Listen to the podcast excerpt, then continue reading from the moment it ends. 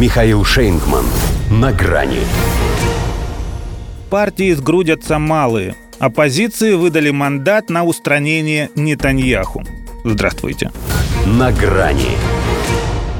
Это еще не сенсация. Здесь при Биньямине Нетаньяху уже так случалось, что мандат на формирование Кабмина получал не он. И это, во-первых, ничуть не ограничивало его полномочия, во-вторых, не мешало ему их продлевать. Но не бывало в Израиле такого, чтобы всегда уравновешенный и подчеркнуто нейтральный президент Реувен Ривлин так откровенно симпатизировал премьерскому оппоненту. Передавая лидеру партии Еш Атид Яиру Лапиду карт-бланш, глава государства хоть и признал, что тот тоже может потерпеть неудачу, но очень понадеялся, что этого не произойдет. Ясно, что Лапид в состоянии создать правительство, пользующиеся доверием Кнессета, несмотря на множество трудностей. Нетаньяху он таких слов не говорил. Напротив, скрипя сердце, поручил ему взяться за это дело первым по праву победителя на досрочных парламентских выборах, успокаивая себя тем, что шансов все равно никаких. И тот не преуспел. За отведенные ему 28 дней лидер Ликут сумел заручиться поддержкой лишь 51 депутата. А это значит, что остальные 69 ждут кого-то другого. Не факт, что все именно Лапида. Но ему все и не нужны, хватит 61.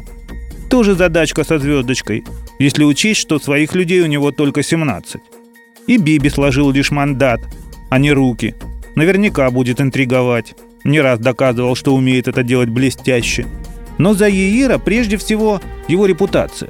Ему 57, писатель, драматург. Был и телеведущим, и министром финансов, поддерживает мирные переговоры с палестинцами, хотя называет себя ястребом в сфере безопасности.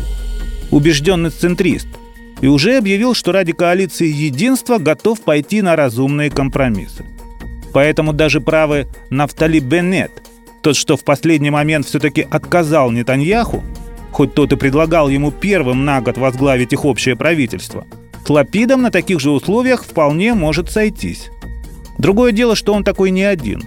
А если партии сгрудятся малые, то от Лапида они потребуют столько уступок, что у него на самого себя не останется полномочий. Тем не менее, если они действительно хотят разорвать этот порочный круг бесконечных выборов, мартовские были четвертыми за 2 года, то, возможно, это их шанс. Тоже получится не сразу, поскольку вряд ли такое единство продержится долго. Но оно уже будет без Нетаньяху. А значит, главное, чтобы за это время суд успел вынести ему, лишенному премьерской неприкосновенности, приговор хоть по одному из тех 3 коррупционных дел, из-за которых, собственно, президент Ривлин и был мрачнее тучи, когда вручал Биби мандат на формирование кабинета. Лапиду же он выдал скорее лицензию на устранение самого продолжительного и, пожалуй, самого скандального премьера в истории Израиля. И вот если это произойдет, то на новых досрочных выборах уже точно начнется совсем другая история. До свидания. На грани с Михаилом Шейнгманом.